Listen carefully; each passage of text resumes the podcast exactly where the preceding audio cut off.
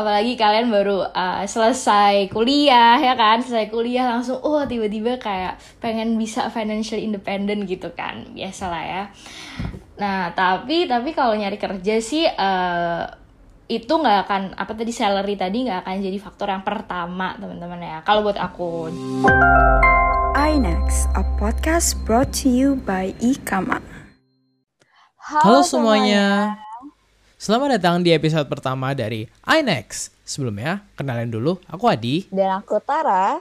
Di sini kita sebagai host yang bakal nemenin kalian untuk ngobrol bareng speaker-speakers yang pastinya keren-keren yang ada di Inex. Nah, jadi di podcast pertama ini kita bakal bicarain seputar kalian udah tahu belum sih cara nentuin tujuan setelah kuliah? Siapa nih yang kira-kira masih bingung? Gak apa-apa, aku di sini juga masih bingung kok. Oke, okay, by the way, uh, kamu udah ada gambaran belum sih, Tar, untuk mau ngapain setelah lulus kuliah gitu? Jujur kalau aku sih belum kepikiran sama sekali. Tapi kalau misal kita uh, bisa prepare dari sekarang, kenapa enggak ya kan? Nah, betul banget sih. Nah, makanya di podcast kali ini kita bakal ngobrol-ngobrol asik bareng speakers yang luar biasa keren banget. Penasaran gak sih? Yuk langsung aja kita sambut Kak Nadia Karina. Hai halo. Kak, halo halo. Halo halo. Halo. Gimana nih kabarnya nih Kak? Mm, baik baik. Kalian gimana nih kabarnya? Iya, alhamdulillah baik. Senang banget bisa ngobrol-ngobrol di episode pertama dari podcast kali ini. Wih, keren banget sih Kak Nadia. Walaupun sibuk banget, tapi bisa nyempetin waktunya untuk berbagi pengalaman yang tentunya suruh habis. Ya, uh, aku sih yang makasih banyak untuk uh, Adi, Tara, dan teman-teman Ikama yang udah uh, ngajakin buat gabung di podcast ini. Uh, moga-moga ntar uh, yang kita obrolin bisa bermanfaat ya buat teman-teman Ikama. Oke, mungkin Kak Nadia boleh kenalan dulu nggak di sini biar uh, teman-teman yang dengerin juga kenal nih sama speakers kita yang keren pada hari ini nih. Monggo-monggo Kak. Halo teman-teman, uh, pendengar podcast Inex. Uh, aku Nadia, lulusan S satu F E B U G M, jurusan manajemen angkatan dua ribu sebelas. Aku lulus tahun dua ribu lima belas, kemudian uh, setelah lulus itu aku kerja di salah satu fast moving consumer goods company, yang salah satu yang terbesar di Indonesia, spesifiknya di bidang marketing.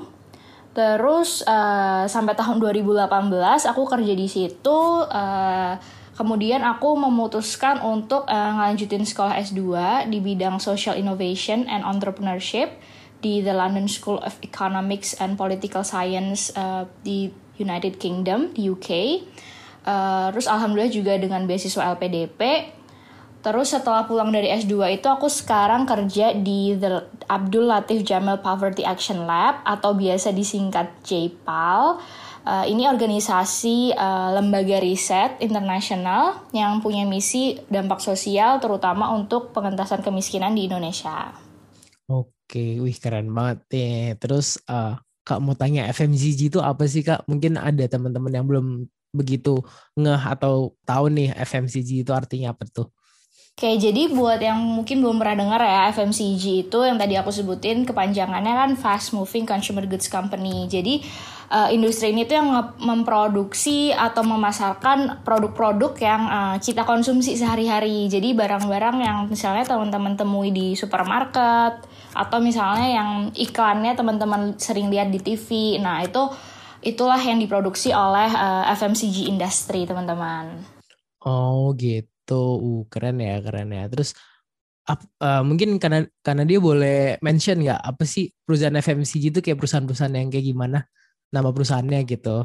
Oke okay, oke, okay. Nah uh, aku dulu itu kerjanya di Unilever teman-teman. Tapi kan selain Unilever banyak banget ya F M C G yang lain yang misalnya uh, bisa dibilang sejenis gitu. Ada juga uh, P N G misalnya atau uh, yang atau ada Nestle yang mungkin lebih banyak food, uh, Danone juga lebih banyak food. Uh, terus juga banyak sih teman-teman ya. Uh, selain itu kayak Um, apa ya yang barang-barangnya banyak teman-teman lihat sih di di supermarket contohnya uh, barang-barang yang uh, sorry uh, company yang menjual misalnya sabun mandi itu juga F M C G atau uh, yang menjual uh, sabun cuci piring, sabun cuci baju itu F M C G gitu teman-teman. Wih kayaknya menarik banget nih ya uh, kakak setelah lulus S satu bisa langsung dapat kesempatan kerja di salah satu F M C G terbesar di Indonesia. Wah gila sih, keren banget. Mungkin uh, sebelumnya kita bahas mulai dari waktu kuliah dulu ya kak. Nah uh, pas karena dia waktu kuliah nih uh, kakak pernah ikut kayak organisasi atau event gitu nggak kak? Oke, okay, ya waktu kuliah lumayan standar ya, mungkin mirip ya sama zaman kalian sekarang ya. Jadi dulu tuh uh, selain uh, tetap mencoba fokus untuk kuliah, ngerjain tugas-tugas gitu, aku juga ikut organisasi, misalnya Ikama. Jadi aku senang banget nih, makanya hari ini uh, bisa ketemu sama teman-teman Ikama lagi. Uh, terus juga kalau event, aku ikut beberapa event, contohnya uh, yang paling besar tuh misalnya Economics Jazz gitu. Ekonomi Jazz ya, oke, keren banget sih kayak uh, aktif di organisasi dan event tapi di kuliahnya juga tetap aktif gitu. Nah kalau misal untuk konsentrasi di kuliah manajemen dulu, kakak sendiri ambil konsentrasi apa tuh kak? Oke ya, jadi uh, waktu S satu itu uh, interest utamaku itu emang uh, marketing. Jadi uh, konsentrasinya itu untuk majornya aku ambil marketing. Terus uh, kalau zaman aku dulu ya itu aku juga bisa ambil uh, konsentrasi minor gitu. Jadi karena aku juga punya interest uh, sama finance, aku juga ngambil uh, minor di bidang finance. Hmm. Oh berarti kakak ini ambil major dan minor yang emang sesuai keinginan dan ketertarikan kakak sendiri ya di kedua bidang tersebut. Nah kalau uh, selain organisasi atau event yang sifatnya non-akademis gitu, ada nggak sih kegiatan uh, yang kakak pernah ikutin yang kaitannya ada sama akademis gitu? Mungkin kayak lomba-lomba atau pernah jadi asisten dosen gitu? Oh ya, yeah. Jujur aku tuh dulu uh, coba mencoba untuk ikut lomba ya, tapi nggak pernah menang gitu. Hmm, mungkin apa? Dulu juga karena uh, dulu kurang serius juga sih kayaknya sih, uh, jadi kayak coba-coba aja gitu. Um, nah tapi kalau pengalaman lain sih yang sifatnya akademik, um, tahun terakhir tuh aku uh, jadi asisten dari salah satu profesor keuangan di kampus. Dan juga sempat part-time di salah satu uh, research initiative-nya kampus. Sebenarnya sama sih, Kak. Uh, aku juga waktu ikut lomba tuh nggak pernah menang juga. Tapi nggak apa-apa sih. Aku juga juga gitu sih, Tarik. Dulu nyoba-nyobain lomba tapi nggak menang juga. Terus yaudahlah gitu. Iya, tuh kan. Tapi nggak apa-apa sih, dari kegagalan kan biasanya kita belajar tuh kan ya. Betul banget. Oh iya kak, uh, terus kita kan mau bicara ini kayak langkah-langkah yang kakak ambil setelah kakak kuliah nih. Nah selama kakak kuliah tuh apa sih yang kira-kira yang udah kakak siapin banget nih uh, buat menghadapi di dunia kerja nantinya? Hmm, waktu kuliah ya. Sebenarnya tergantung kapan sih. Jadi kayak um, misalnya nih tahun pertama sampai ketiga itu mungkin aku masih santai ya, kayak ya udah menikmati masa kuliah. Uh, ikut event, organisasi, dan mungkin belum terlalu serius banget nih mikirin pengen kerja apa, di mana. Tapi sih waktu itu tuh, uh, waktu tahun pertama dan ketiga itu yang paling penting buat aku tuh, uh, aku pengen cari tahu aku tuh ketertarikannya di mana, interestnya tuh di mana gitu. Jadi aku misalnya coba perhatiin dari uh, materi kuliah gitu contohnya, atau tugas-tugasnya gitu. Jadi oh ternyata aku suka banget ya kalau dikasih tugas presentasi gitu misalnya. Jadi aku tuh semangat banget kalau tugasnya presentasi gitu. Terus juga uh, misalnya karena aku ikut Ikama atau event-event, aku tuh jadi tahu gitu, paham diriku sendiri. Kayak oh ternyata aku tuh senang ya kerja di pekerjaan atau tugas yang ngegabungin unsur kreatif tapi juga banyak sisi kayak mikirin strategi gitu. Nah terus juga uh, mungkin karena ikut organisasi dan event juga, dan juga waktu ngerjain tugas presentasi gitu misalnya sama teman-teman di kelompok tuh, aku juga sadar kalau aku tuh ternyata uh, suka kerja di tempat yang uh, nature-nya tuh ada, kayak memberikan aku kesempatan untuk komunikasi sama orang lain gitu. Berarti kita harus cobain banyak hal gitu ya kak, biar kita tahu nih kita tuh interestnya di mana nih, cocoknya di mana nih kira-kira gitu kan ya. Mm-mm. Terus uh, karena dia mulai mikirin untuk nentuin sektor apa yang mau diambil setelah kuliah itu tuh kapan sih kak, dan apa sih yang perlu disiapin?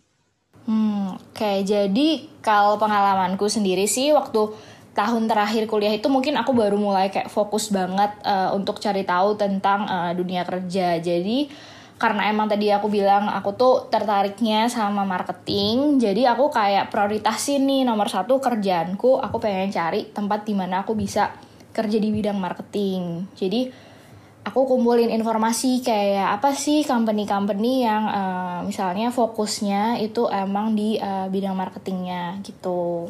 Oh, gitu-gitu. Oke, oke. Kalau boleh aku simpulin paling enggak berarti kita paling uh, harus tahu minat kita dulu gitu ya. Maksudnya uh, kita sukanya di mana, gitu-gitu kan ya. Nah, terus kalau dari Kanadia sendiri nih, kan udah tahu minatnya ya, yaitu tertarik di marketing dan di terutama di F M C G company. Nah, kira-kira dulu waktu Kakak mau apply kerja itu apply-nya cuma di F M C G aja atau uh, sektor-sektor lain juga dimasukin gitu untuk apply-nya? Oke, okay, uh, of course aku uh, juga apply ya ke, te- ke banyak tempat, nggak cuma F M C G aja hmm. gitu. Jadi emang walaupun uh, prioritas paling utama pengennya F M C G companies dan uh, role yang role-nya marketing gitu. Tapi aku juga sadar sih kan uh, cari kerja itu nggak gampang. Terus juga um, kompetisinya tuh tough banget gitu kan.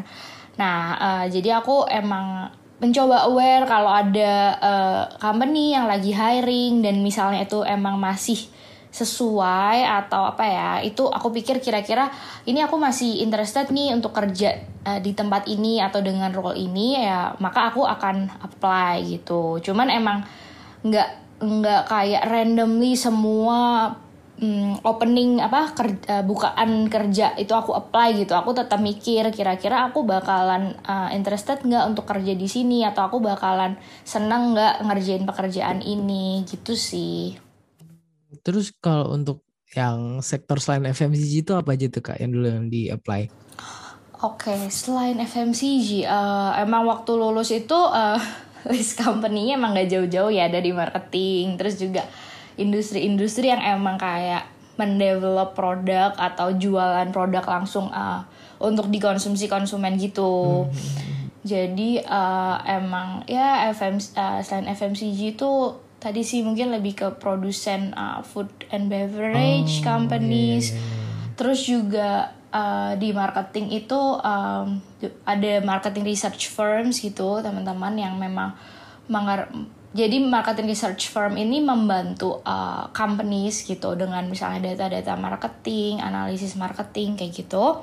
Itu aku juga apply. Uh, ini juga uh, harus di note ya bahwa zaman aku tahun dua ribu lima belas itu mungkin pilihannya nggak nggak sebanyak sekarang, hmm, jelas ya, kayak sekarang banyak banget company banyak gitu. Banyak banget pilihannya nah, sekarang ya. Hmm, benar-benar. Nah terus juga ini sih kalau pada uh, kalau dari pengalamanku sih, karena tadi aku bilang juga sebenarnya aku tuh punya interest kan di bidang finance. Jadi aku juga adalah sedikit uh, beberapa um, perusahaan yang di sektor keuangan yang aku juga uh, coba apply gitu. Hmm, berarti tadi selain di F and B juga di finance ya, karena karena tadi karena dia interestnya waktu di kuliah, kuliah juga sempat ambil finance ya.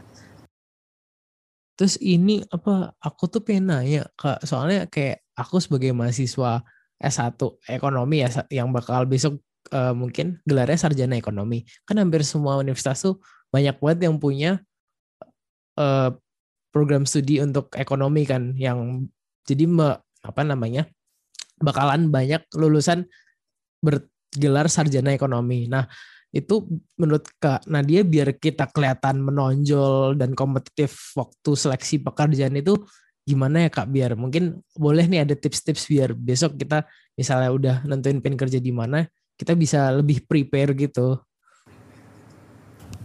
Nah, uh, jadi kalau kalian uh, mau cari kerja atau kayak hmm, gimana ya biar lebih kompetitif dari orang lain gitu, mungkin uh, pertama yang aku bisa bilang itu adalah kalian harus kenal dan yakin sama diri sendiri dulu gitu. Kenal tuh gimana maksudnya? Jadi kenal itu kayak tahu gitu uh, interest kalian itu apa, apa yang bikin, apa yang kalian suka gitu ya, apa yang kalian suka untuk uh, kerjain atau lakuin. Terus juga Uh, kenal juga uh, strength atau hmm, kekuatan diri kalian tuh apa gitu. Kemudian juga yakin. Jadi yakin tuh adalah yakin uh, sama purpose kalian atau tujuan yang pengen kalian capai gitu di dunia kerja. Karena setiap orang kan uh, pasti punya interest dan juga punya strength dan juga punya purpose hmm, yang beda-beda betul, gitu. Betul, betul.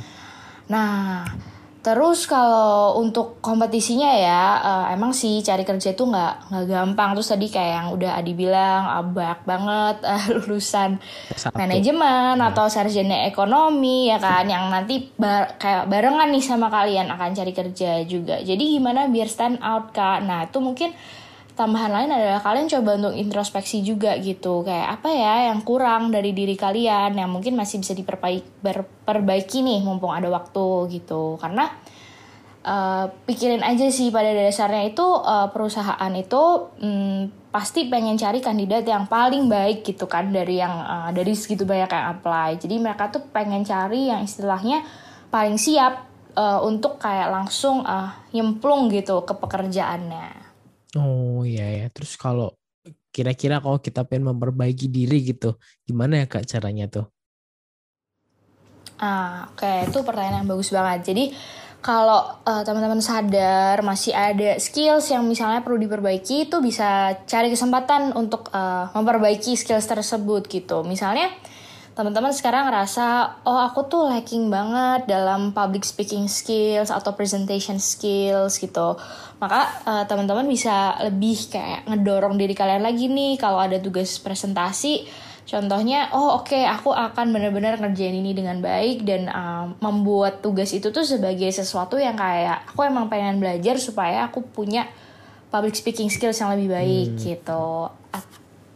Atau contoh lain ya, misalnya kalian pengen uh, develop uh, personal communication skills gitu. Biasanya kan uh, teman-teman di kuliah kan masih, aduh aku pengen nih punya communication skill yang lebih baik gitu. Nah, uh, menurutku join organisasi uh, atau event uh, atau volunteering atau nanti mungkin magang gitu ya. Itu juga uh, bisa tuh ngebantu kalian supaya punya personal communication skills yang lebih baik gitu.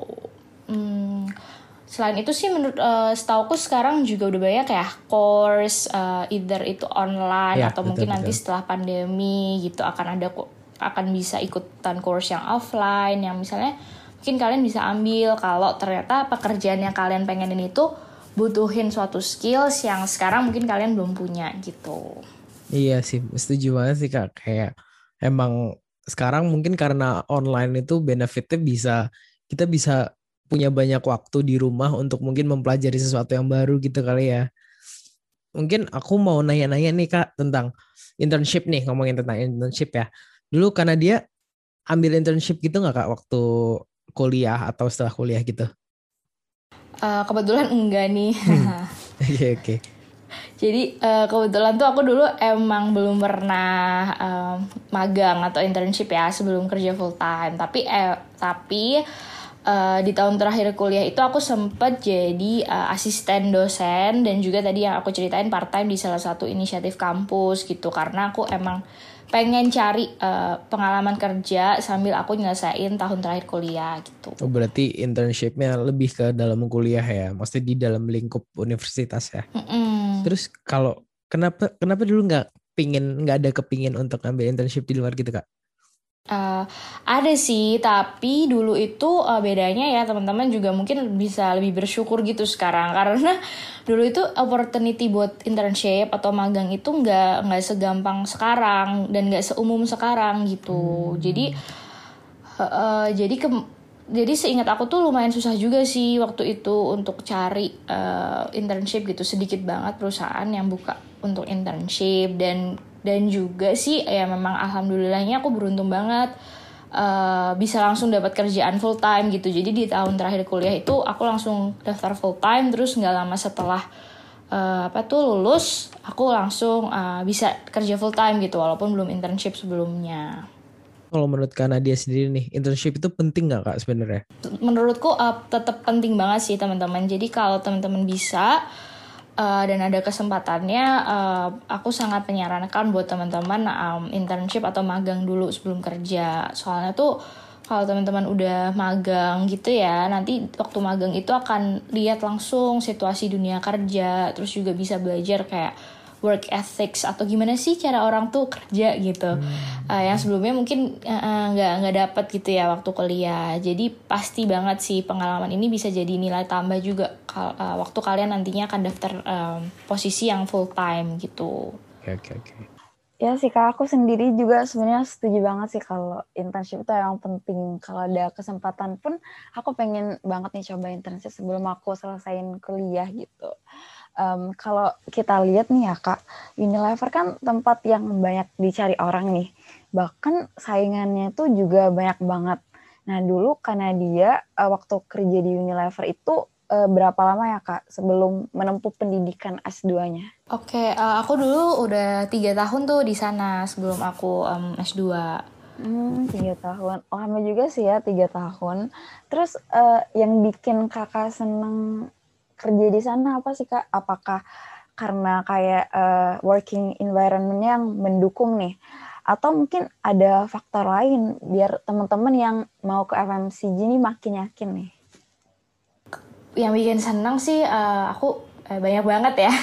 Aku senang banget sih bisa memulai karir di uh, suatu tempat yang sudah sangat established, terus juga uh, banyak banget hal yang aku pelajarin gitu. Jadi dulu tuh aku keterima uh, lewat jalur uh, U F L P, itu Unilever Future Leaders Program, atau itu semacam manajemen training programnya gitulah kalau teman-teman tahu tentang program manajemen training. Jadi program ini tuh emang di khususin untuk fresh grad uh, dan dirancang uh, selama tiga tahun pertama di perusahaan itu untuk dirotasi ke beberapa role yang berbeda gitu. Jadi waktu itu tuh aku ganti-ganti role. Role itu maksudnya kayak job gitu ya, job atau tim gitu. Setiap uh, sembilan bulan aku ganti-ganti. Nah, terus juga karena cepet banget kan pace-nya, uh, bayangin aja kita, aku ditaruh di suatu kerjaan cuman selama sembilan bulan, terus sembilan bulan kemudian aku udah harus ganti ke tempat lain gitu. Nah jadi itu tuh programnya tuh memang benar-benar menuntut kita untuk sangat cepat adaptasi ke dunia kerja gitu. Dan juga uh, kita tuh di, di expect untuk bisa kerja kayak orang-orang yang udah lama di perusahaan. Jadi bisa dibilang kita nggak, sebagai fresh grad itu nggak terlalu dibeda-bedain gitu. Dan itu juga bikin kita jadi kayak maaf, cepet banget belajar gitu. Dan juga akhirnya skills yang kita punya tuh jadi kayak cepet banget uh, kebentuknya. Nah terus tadi kan Tara nanya working environment ya. Kalau working environment-nya tuh aku uh, merasa itu sangat menyenangkan sih. Dan uh, karena uh, perusahaannya tuh uh, sangat karena sangat kompetitif ya, dan um, sa- kan salah satu yang terbesar di dunia juga gitu. Jadi perusahaannya up to date banget sama market, dan juga uh, karena tadi perusahaannya ini global company, kita juga jadi ke-expose gitu sama business practice yang di luar Indonesia, dan juga kita juga banyak kerja sama uh, colleagues atau kolega yang dari negara lain gitu. Iya yeah, iya. Yeah. Berarti uh, working environment-nya tuh secara nggak langsung nih bikin kita belajar banyak ya pastinya. Dan skill yang kita punya juga pasti bakal nambah nih. Iya sih, um, setuju sih, pasti-pasti. Uh, oh iya Kak, tadi kan uh, karena dia sempat mention, uh, kalau karena dia itu diterima di, lewat jalur U F L P ya. Nah, uh, kira-kira U F L P itu sama nggak sih kayak X L Future Leaders gitu? Dan uh, saat keterima di program itu apakah sama seperti pekerja tetap di Unilever atau kayak magang gitu sih Kak?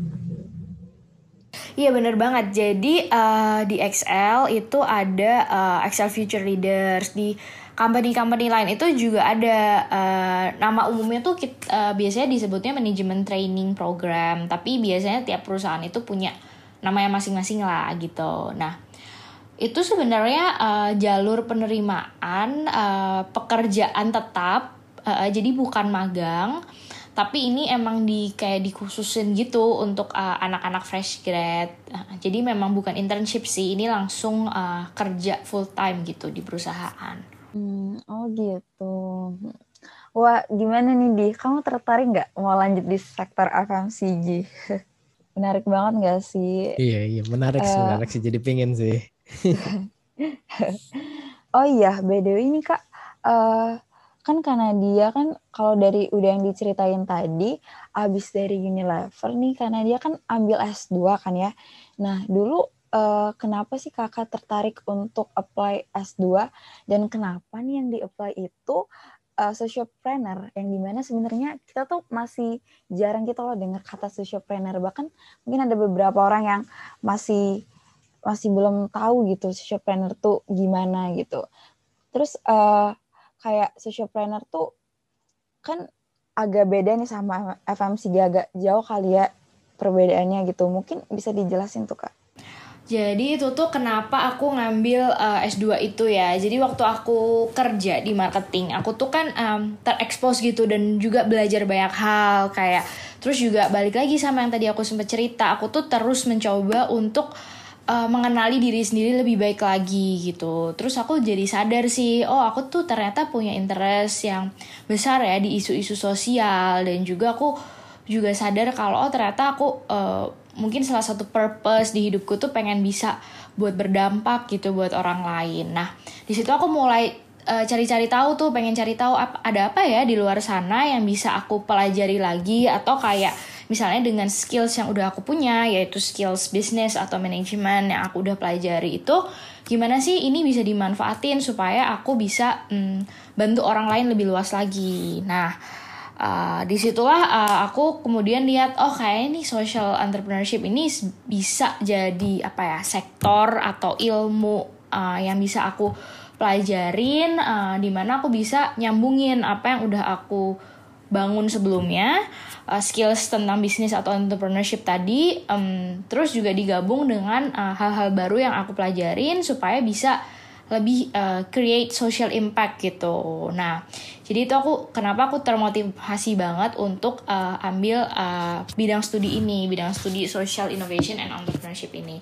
Terus uh, satu lagi sih kebetulan banget karena bener banget yang kayak Tara bilang, belum banyak uh, yang mempelajari uh, sektor ini. Terus uh, dan salah satu universitas di dunia yang punya itu tuh uh, L S I, di mana L S I itu juga jadi jadi salah satu sekolah impianku gitu dulu. Jadi uh, itu sih alasannya.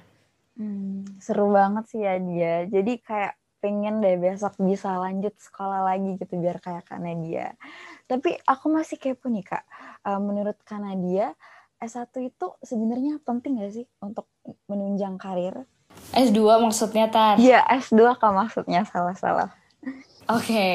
Ya jadi uh, kalau jawaban itu sih menurutku tergantung sama tipe pekerjaan atau industrinya gitu. Misalnya, kalau waktu itu aku ingin stay di marketing aja, mungkin S dua itu gak jadi keharusan gitu untuk bisa apa ya, sukses atau kayak meniti karir. Karena Karena yang paling penting itu kan kita emang selalu belajar, dan belajar itu bisa dilakuin sebenarnya di dalam perusahaan sambil bekerja atau kemudian mengambil jalur akademik seperti S dua gitu. Nah, tapi ada sih ada juga beberapa profesi atau industri yang mungkin lebih nguntungin gitu kalau kita punya gelar akademik yang lebih tinggi. Jadi ya jawabannya itu sih uh, S dua penting untuk karir apa enggak itu tergantung sama jenis pekerjaan dan industrinya. Hmm, ya ya ya, oke oke. Terus aku juga jadi penasaran ya, Kak, gimana sih dulu karena dia bagi waktu dan prioritas kakak untuk nyiapin S dua dan persiapan untuk cari atau apply beasiswanya, sedangkan waktu itu masih kerja full time kan ya waktu di Unilever itu. Mm-mm, jadi ya sih emang uh, itu tuh salah satu tantangan juga sih waktu apply S dua dan beasiswa untuk bagi waktu gitu ya. Um, tapi sebenarnya simpel sih, aku coba disiplin aja sih waktu waktu itu gitu. Jadi misalnya uh, di hari kerja, di luar uh, waktu kerja ya, aku tuh bakalan kayak book uh, waktu kayak dua sampai empat jam sehari gitu misalnya minimal yang harus aku pakai untuk persiapan S dua. Jadi uh, dua sampai empat jam itu aku pakai untuk Uh, either uh, persiapan TOEFL misalnya, atau aku nulis esai, atau aku ngerjain dokumen-dokumen aplikasi yang lain. Terus juga aku manfaatin waktu weekend sih. Jadi aku pakai waktu weekend itu untuk uh, belajar atau nulis esai gitu. Hmm, ya. Wah, berarti habis kerja masih harus belajar lagi gitu ya, Kak ya. Terus kalau weekend gitu berarti jarang main dong, dan sempat ngerasa capek gitu nggak, Kak? Iya sih, kesannya sedih banget ya. Jadi emang kalau capek sih ya jelas capek sih. Tapi uh, ya udahlah waktu itu uh, karena aku pikir itu sesuatu yang benar-benar aku pengen, dan uh, aku nggak mungkin ambil apa ya cuti atau tiba-tiba kayak keluar dari kerjaan juga gitu kan. Jadi ya ya udah um, opsinya memang cuman begitu sih. Jadi kayak ya udahlah sabar-sabar aja weekend nggak. nggak ikut teman-teman pergi, atau kayak malam-malam selesai kerja tuh suka kayak diajakin teman-teman makan tapi aku harus nolak gitu karena harus pulang untuk untuk lanjut belajar dan um, nulis esai gitu-gitu sih.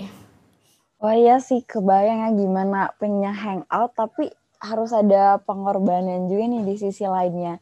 Tapi nggak apa-apa sih, justru dari pengorbanan itu kan kita juga dapat nih hasilnya. Terus uh, kan Kak, Uh, karena dia kan S dua-nya akhirnya dapat beasiswa dan juga beasiswanya dari L P D, L P D P kan ya Kak. Nah mungkin ada saran gitu nggak sih Kak mengenai apa yang mesti kita lakuin untuk bisa dapetin atau keterima beasiswa nih Kak. Terutama mungkin uh, untuk L P D P. Siapa tahu ada yang kepo-kepo nih di sini dan bisa bantu jawab pertanyaan mereka. Oke, okay, uh, un- mungkin untuk in generalnya dulu ya, selain teman-teman harus uh, meet uh, the minimum criteria kayak nilai I P K atau syarat bahasa, karena itu emang diperluin untuk bukti bahwa teman-teman itu punya kemampuan untuk nantinya nyelesain studi S dua-nya.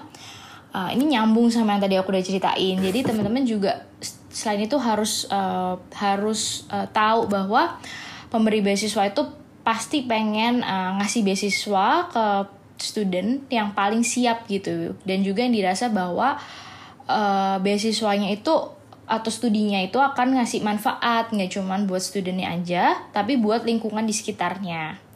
Misalnya uh, kalau L P D P ya uh, itu kan uh, pemberi dananya pemerintah gitu, jadi pasti uh, mereka pasti pengen ngasih dana ini ke orang-orang yang emang dirasa nantinya itu setelah sekolah ilmunya juga akan bermanfaat buat negara gitu. Nah terus nanti di aplikasinya ya tinggal gimana sih teman-teman uh, ngeyakinin uh, si pemberi beasiswa ini bahwa kalian emang orang layak untuk menerima dana ini gitu. Dan juga kalian harus uh, ngeyakinin bahwa uh, kalian emang udah punya rencana dan cita-cita yang jelas gitu. Jadi misalnya kalian harus tahu dulu kenapa ya kalian ingin studi lebih lanjut gitu. Kenapa harus uh, ambil di universitas atau program itu. Atau kayak apa manfaatnya nanti studi ini buat gak cuman rencana karir teman-teman. Tapi juga apa manfaatnya buat lingkungan di sekitar atau bahkan buat negara gitu. Jadi sama-sama yang tadi aku bilang ya, ya kayak kenal diri sendiri, yakin sama diri sendiri, tahu tujuan diri itu penting banget uh, untuk nggak cuma apply kerja tapi juga nanti apply beasiswa misalnya. Nah terus kalau memang masih bingung, uh, aku rasa juga nggak apa-apa kalau teman-teman mau take times untuk explore dan juga itu tadi sih mencari lagi atau kayak paham gitu diri kalian itu sebenarnya pengennya apa, tujuannya pengennya apa kayak gitu. Kalian sendiri udah ada rencana nih besok uh, pengen S dua atau daftar beasiswa gitu? Um, kalau aku nih Kak, jujur belum kepikiran sih buat lanjut S dua. Karena uh, aku yang S satu aja udah seranggal parah sebenarnya. Tapi setelah ngobrol-ngobrol sama Kak Nadia nih, aku jadi mikir ulang sih dan mulai mempertimbangkan nih pendidikan S dua nanti. Kalau masalah beasiswa sih pastinya pengen banget daftar. Siapa sih yang nggak mau dapet beasiswa kan? Doain aja nih Kak, semoga bisa dapet beasiswa nih sesuai keinginan kayak Kak Nadia. Kalau Adi gimana amin, nih? Amin. Kalau aku ya, kalau aku uh, ya hampir sama sih sama Tara sih. Kalau uh, S dua-nya sih belum pengen sih pengen, cuman belum tahu mau ke arah mana. Jadi mungkin tetap harus sambil explore dulu sambil kerja sih. Jadi kalau soalnya kalau misalnya mutusin sekarang juga belum ada gambaran, jadi nggak tahu mau S dua kemana kan, ya itu tadi. Jadi nunggu sambil jalan deh gitu, nanti kalau udah tahu pin kemana baru ambil. Terus kalau beasiswa selama ada peluang beasiswa kenapa enggak gitu.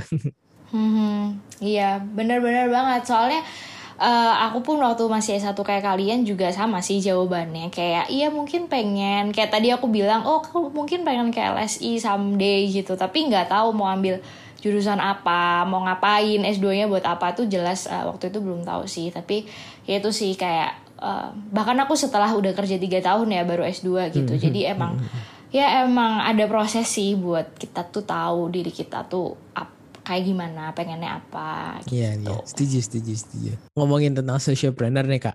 Fokus ini kan lumayan unik nih dan berbeda dari S satu Kak Nadia ya. Dan terutama karir sebelumnya di sektor F M C G.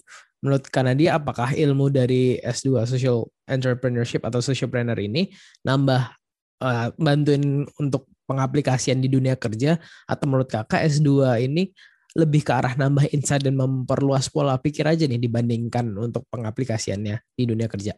Uh, menurut aku sih dua-duanya ya. Jadi di pengalamanku itu aku ngelihat S dua emang sebagai salah satu cara aku untuk kayak grow myself tadi. Mungkin uh, jadi waktu aku, waktu itu aku belajar hal baru, nambah insight, uh, jadi tahu di luar sana itu ada apa aja. Terus juga punya skills yang baru. Uh, Terus, nah tapi di, selain itu juga aku rasa itu uh, setelah S dua itu pilihan karir buatku itu jadi lebih luas gitu. Mm-hmm. Jadi apa yang aku pelajarin di social entrepreneurship itu uh, bisa diaplikasiin di berbagai tempat gitu. Jadi bisa aja di social enterprise langsung, atau di startups, atau di uh, private companies, maksudnya di perusahaan swasta, uh, atau di N G O, Uh, non-governmental organizations, atau bahkan di uh, research organization kayak uh, tempat aku kerja sekarang. Oke hmm, oke okay, okay. Berarti uh, walaupun jurusan yang karena dia ambil ini tergolong jarang, tetapi uh, ternyata nih impact-nya juga luar biasa ya Kak, baik dari segi pengetahuan maupun pengaplikasiannya. Nih misal ya kalau karena dia uh, bisa milih tempat kerja nih, tempat kerja yang karena dia seneng ini, faktor yang bakal dipertimbangin menurut kakak tuh apa aja sih? Apakah kayak salarinya yang besar atau ada pertimbangan lain nih seperti kayak passion atau purpose gitu? Atau mungkin sebenarnya ada yang lain nih? Wah, kalau faktor ya buat menurutku buat siapapun tuh mungkin salary juga jadi jadi salah satu faktor ya saat kita cari kerja. Namanya juga kita kan masih milenial, mm-hmm. pengen in, pengen beli ini itu, betul, betul pengen sekali, nabung. Apalagi kalian baru uh, selesai kuliah ya kan, selesai kuliah langsung oh tiba-tiba kayak pengen bisa financial independent gitu kan, biasalah ya. Nah tapi tapi kalau nyari kerja sih uh, itu nggak akan apa tadi salary tadi nggak akan jadi faktor yang pertama teman-teman ya kalau buat aku. Jadi ketika aku tuh browsing for job opportunities gitu, uh, yang pertama aku lihat itu paling penting apakah ini sesuai dengan interestku. Interest tuh kayak ya apakah itu sesuatu yang mau aku kerjain setiap hari gitu, will will I be enjoy gitu, will I enjoy the job gitu. Dan juga uh, apakah itu sesuai dengan purpose tadi. Purpose tuh kayak cita-cita yang pengen aku capai gitu. Sesuai nggak sama uh, purpose, kayak purposeku sekarang kan tadi aku bilang pengen bisa uh, berkontribusi untuk dampak sosial gitu. Sesuai nggak ya kerjaannya gitu. Nah uh, karena menurutku dua hal itu sih yang bakal uh, ngasih kalian energi gitu loh ketika kerja gitu. Kayak itu yang bikin kalian kayak setiap hari tuh oke okay, gue mau bangun terus kerja gitu, semangat. Nah, uh, terus balik lagi sih ke kayak salary. Uh, biasanya sih kalau company atau organisasi organisasinya kompetitif itu pasti um, salary itu nanti udah otomatis ngikutin gitu. Jadi nggak nggak usah terlalu khawatir. Nah, uh, itu sih mungkin uh, selain itu ya, uh, selain kayak apakah sesuai sama interest, sama purpose, itu juga yang paling salah satu faktor yang paling penting juga uh, apakah organisasi atau perusahaannya itu ngasih opportunity buat aku untuk uh, develop myself gitu. Jadi apakah uh, apakah nantinya tuh aku akan tetap bisa belajar banyak gitu dari pekerjaan itu. Hmm, Oke, okay. Kak mau tanya dong, kayaknya menurutku F M C G lumayan menarik nih soalnya. Terus uh, kalau boleh tahu posisi Kanadia terakhir di Unilever itu sebagai apa ya? Dan pekerjaan atau tanggung jawab Kanadia di posisi itu ngapain aja sih? Biar ada gambaran gitu, satu saat siapa tahu bisa di posisi itu kan. Oke, jadi kan tadi aku bilang aku kerja di divisi marketing gitu. Uh, nama roleku sih waktu itu itu uh, assistant brand manager. Jadi um, kerjaanku itu uh, ngebantu nge-manage uh, brand gitu ya, brand di di perusahaan. Uh, beberapa brand yang aku handle itu uh, ada di kategori ice cream dan juga uh, kategori beauty. Nah, uh, tugasnya sih uh, aku bantu develop new product gitu misalnya, atau uh, bantu juga untuk ngedevelop konsep uh, atau materi dari suatu marketing campaign dari brand itu. Terus juga uh, aku harus uh, manage uh, implementasi produk baru atau uh, marketing campaign, dan juga kayak apa ya, nge-monitor hasilnya gimana, nge-report hasilnya gimana, dan juga uh, tanggung jawab atas uh, performa bisnis dari uh, brandnya tersebut. Gitu. Terus uh, uh, yang seru waktu itu sih uh, mungkin ini emang beda ya sama zaman sekarang, pasti udah beda lah. Jadi waktu waktu dulu aku baru kerja itu tuh itu tuh waktu-waktu di mana digital marketing baru mulai naik gitu. Hmm. Jadi uh, aku belajar uh, cara brand ngubah komunikasi yang awalnya lewat traditional communication media kayak T V ke digital channels gitu. Nah, terus juga waktu itu uh, kebetulan brand-brand yang aku handle itu lagi mencoba untuk uh, lebih bisa relevan gitu ke millennials. Nah, terus yang lain sih uh, dari role itu sih juga uh, yang paling senang juga uh, bisa belajar atau bisa jadi paham gitu gimana bisnis proses dari suatu korporasi yang besar, yang production-nya itu udah kompleks banget dan levelnya juga udah di in- tingkat internasional gitu. Wah, keren banget ya, berarti just jadi asisten brand manager ya. Kira-kira kesulitan apa sih yang karena dia pernah alami waktu bekerja di posisi itu, Kak? Wah, kalau tantangan sih uh, mungkin mungkin nggak related banget sama role atau job description yang tadi aku ceritain ya. Tapi buat aku uh, tantangan yang salah satu tantangan yang paling besar itu sebetulnya karena um, aku tuh fresh grad dan pertama kali masuk ke dunia kerja gitu. Jadi Uh, ada perbedaan ya pasti yang sangat besar gitu dari awalnya anak kuliah cuman ngerjain tugas lah atau uh, kayak dengerin kuliah atau organisasi, terus tiba-tiba kayak harus masuk ke dunia kerja, semuanya itu baru, uh, kerja sama orang yang misalnya udah lebih lama, udah lebih senior di perusahaan, terus juga jadi punya tanggung jawab yang lebih besar gitu ke perusahaan. So um, I was trying to learn uh, how to work effectively and then deliver good results. Uh, terus juga uh, managing a very busy schedule and how to prioritize. Itu benar-benar uh, it was uh, quite challenging for me. Hmm, Oke, okay. Terus waktu itu cara ngadepinnya, karena dia gimana tuh, Kak? Oke, okay, cara ngadepinnya sih uh, menurutku salah satu caranya itu uh, aku mencoba untuk punya growth mindset, dan itu sangat ngebantu sih. Jadi aku ngelihat tantangan itu bukan sesuatu yang bikin down, tapi emang kayak opportunity untuk belajar gitu. Jadi uh, dan juga um, kemudian aku coba untuk banyak-banyak cari resources yang bisa ngebantu itu gitu. Jadi misalnya aku harus uh, mendorong diriku untuk nggak malu untuk nanya gitu, misalnya either itu nanya ke supervisor atau ke manajerku atau nanya ke colleagues yang lain gitu, misalnya aku nggak nggak tahu tentang sesuatu gitu, atau misalnya cari resources lain ya kayak baca-baca buku atau cari uh, resources yang reliable di internet. Terus juga uh, hal lain itu menurutku ngobrol gitu sama teman-teman yang sama-sama baru masuk dan sama-sama masih belajar, itu juga ngebantu banget sih. Jadi uh, waktu itu teman yang kayak sebatch uh, bareng aku masuk itu juga jadi uh, kayak salah satu support system gitu yang paling penting buatku. Hmm.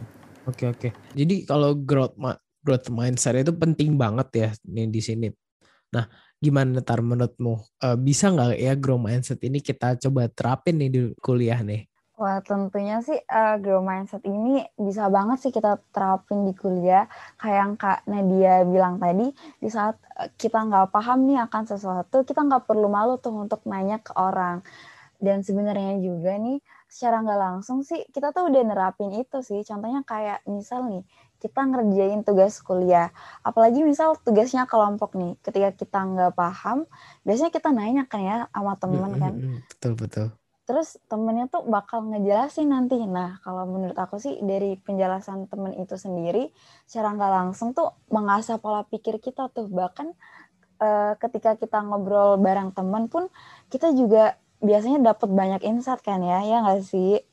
Nah, jadi menurut aku juga nih, uh, relasi dan hubungan sama orang lain tuh bisa menjadi salah satu faktor buat uh, kita ngebentuk growth mindset kita sendiri gitu. Wih, kayak adanya podcast Inex ini ya berarti ya? Iya, bener banget. Betul, betul. Oke, balik lagi ngomongin setelah studi S dua Kak Nadia nih. Aku jadi kepo juga nih Kak, kenapa sekarang Kak Nadia milih untuk bekerja di J PAL? Uh, atau mungkin teman-teman yang belum tahu J PAL itu apa, sebuah international research organization yang cukup terkemuka nih. Nah terus mungkin kalau dilihat dari S dua-nya tentang social entrepreneurship nih, karena dia sempat kepikiran gak sih untuk menjadi seorang entrepreneur atau mungkin kepikiran untuk uh, masuk ke dunia F M C G lagi nih suatu saat gitu Kak? Oke, nah jadi uh, waktu aku lagi S dua tuh aku juga manfaatin waktu um, break dari dunia kerja itu, kan aku ada waktu break satu tahun ya istilahnya, untuk uh, refleksi lagi apa sih sebenarnya purpose yang pengen aku capai, terus karir apa yang aku pengen bentuk gitu setelahnya. Uh, sempet sih kepikiran misalnya apakah mau jadi social entrepreneur atau kerja di social enterprise atau mungkin uh, balik lagi ke private sector atau sektor swasta. Tapi uh, waktu itu juga ada pertimbangan sih kalau aku misalnya, oh aku pengen belajar sesuatu yang baru atau kerja di sektor yang lebih berhubungan dengan social impact gitu. Jadi uh, emang ada banyak opsi ya waktu itu, uh, kayak apa yang aku pengen atau aku pengen lanjut kemana gitu. Tapi ya itu kayaknya kebetulan dan keberuntungan dan momen juga sih. Jadi di saat-saat itu kebetulan juga aku dengar ada bukaan gitu, jadi J PAL lagi cari orang yang kebetulan role-nya itu cocok banget sama skills dan interestku gitu. Jadi ya udah sih aku kemudian daftar dan um, so far aku sangat senang dengan kerjaan yang aku kerjain sekarang. Wih, menarik juga nih jawabannya nih. Terus uh, mau request dong Kak, uh, biar teman-teman yang dengerin podcast ini tuh uh, dapat sesuatu tuh yang bisa dibawa pulang juga nih, nggak cuman iya-iya aja ya nggak di. Hmm, betul banget. Mungkin bisa dikasih kayak tips gitu Kak buat teman-teman yang masih uh, studi S satu tentang uh, gimana sih cara nentuin hal yang mau kita ambil setelah kuliah nih agar sesuai tujuan kita Kak. Oke, okay. Mungkin uh, aku mencoba summing up ya yang tadi aku udah singgung di awal gitu, gimana teman-teman harus kenal uh, dengan diri kalian sendiri dulu, terus juga tahu apa yang kalian suka dan um, kalian itu good at gitu, dan juga uh, apa yang kalian pengen banget um, bentuk atau pelajari gitu, sehingga nanti waktu teman-teman itu uh, membangun karir itu kalian bakalan punya itu sih natural source of energy gitu, atau yang biasa disebut passion gitu ya. Jadi hal-hal ini tuh yang akan jadi source of passion kalian untuk terus uh, kayak yang tadi aku bilang, get up uh, every morning and do your work gitu. Nah, untuk gimana cara tahu interestnya ya, banyakin explore, banyakin cari tahu dari berbagai sumber, kayak bisa aja dari kuliah, tapi juga bisa dari luar kuliah nih, kayak organisasi yang kalian join, atau lomba tadi kita sebutin tentang lomba, uh, atau ngobrol-ngobrol sama orang lain kayak yang tadi Tara bilang, suka ngobrol sama teman, atau bahkan coba ngobrol dengan mungkin orang yang udah kerja di industri tertentu gitu. Uh, baca buku itu juga menurutku juga sangat membuka wawasan, atau dengerin podcast nih kayak misalnya Inex nih, menurutku keren banget uh, inisiatifnya supaya bisa bantu wawasan teman-teman biar lebih terbuka lagi gitu ya. Iya, yeah, keren-keren. Nah, emang um... Inex ini adalah solusi agar teman-teman jangan lupa tetap dengerin Inex, oke? Okay? Iya. Terus tapi yang paling menurutku juga harus diingat sih, uh, berdasarkan pengalaman ya. Uh, hmm. Kalau kalian ngerasa, aduh aku tuh belum tahu aku tuh sukanya apa, atau purposeku apa, atau interestku apa, I think it's okay gitu to take the time to get to know yourself gitu. Mungkin Mungkin pas kuliah S satu atau nanti pas lulus tuh kalian belum yakin-yakin banget. Ini benar gak ya sesuatu yang emang aku suka atau sesuatu yang aku bisa kerjain? Um, atau masih punya pertanyaan, purposeku tuh apa? Masih cari-cari gitu. Menurutku tuh wajar banget sih. Jadi uh, yang penting itu tadi yang tadi kita juga udah uh, bilang. Kayak punya growth mindset gitu. Supaya kita tuh tetap terbuka untuk mau terus belajar. Dan juga kayak keep looking for uh, what you like at, and what you want to pursue gitu. Setuju banget nih sama Kak Nadia. Kayaknya uh, emang kita tuh harus tahu interest atau purpose dalam hidup kita nih ya, biar kayak lebih terarah gitu. Purpose aku apa ya? Um, kalau kamu udah tahu belum di purpose atau interest kamu apa? Hmm, menarik sih. Kalau purpose fixnya belum ada juga sih sebenarnya. Cuman kalau dari yang dulu aku pengenin gitu, aku pengen banget bisa bantuin perekonomian Indonesia yang dan yang pasti memberdayakan S D M Indonesia, biar S D M S D M Indonesia sama Indonesia sendiri itu juga punya value yang value yang nggak kalah saing gitu di dunia internasional.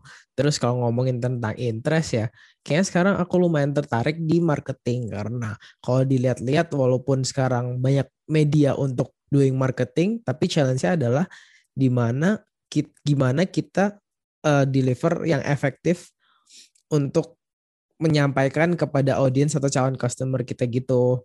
Cuman kalau untuk interest di karir atau next step-nya masih belum punya jawaban pastinya sih. Dan makasih banget nih untuk Kak Nadia, jadi makin aware kalau ini perlu banget disiapin dan dicari dari mulai sekarang untuk bekal keputusan setelah S satu ini biasa kita mau kemana gitu.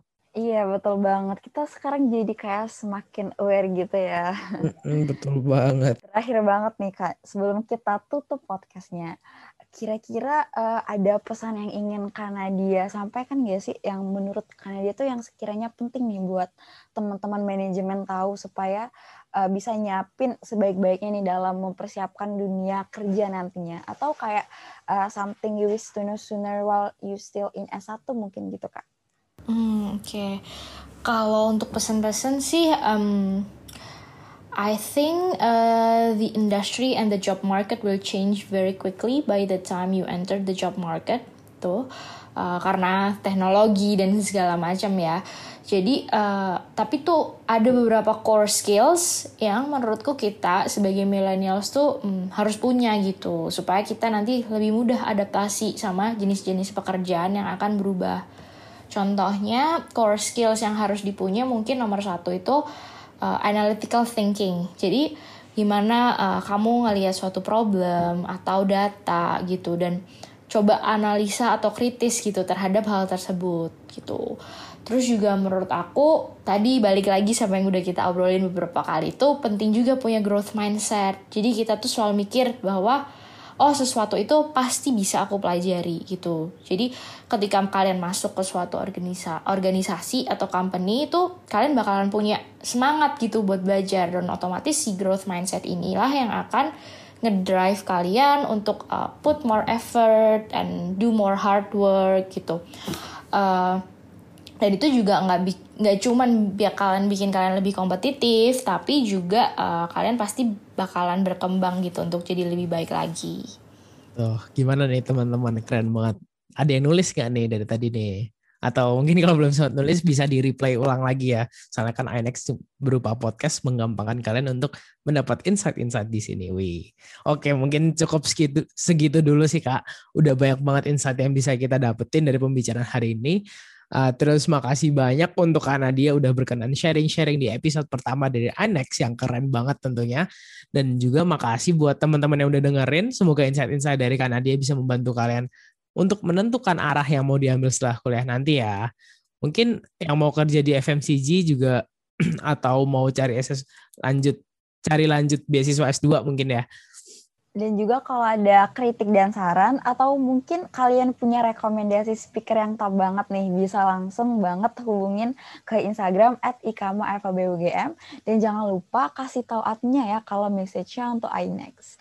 Terus Terus kalau yang mau kepoin Kak Nadia lebih lanjutnya bisa dilihat di LinkedIn-nya kali ya Kak? Oh iya, yeah.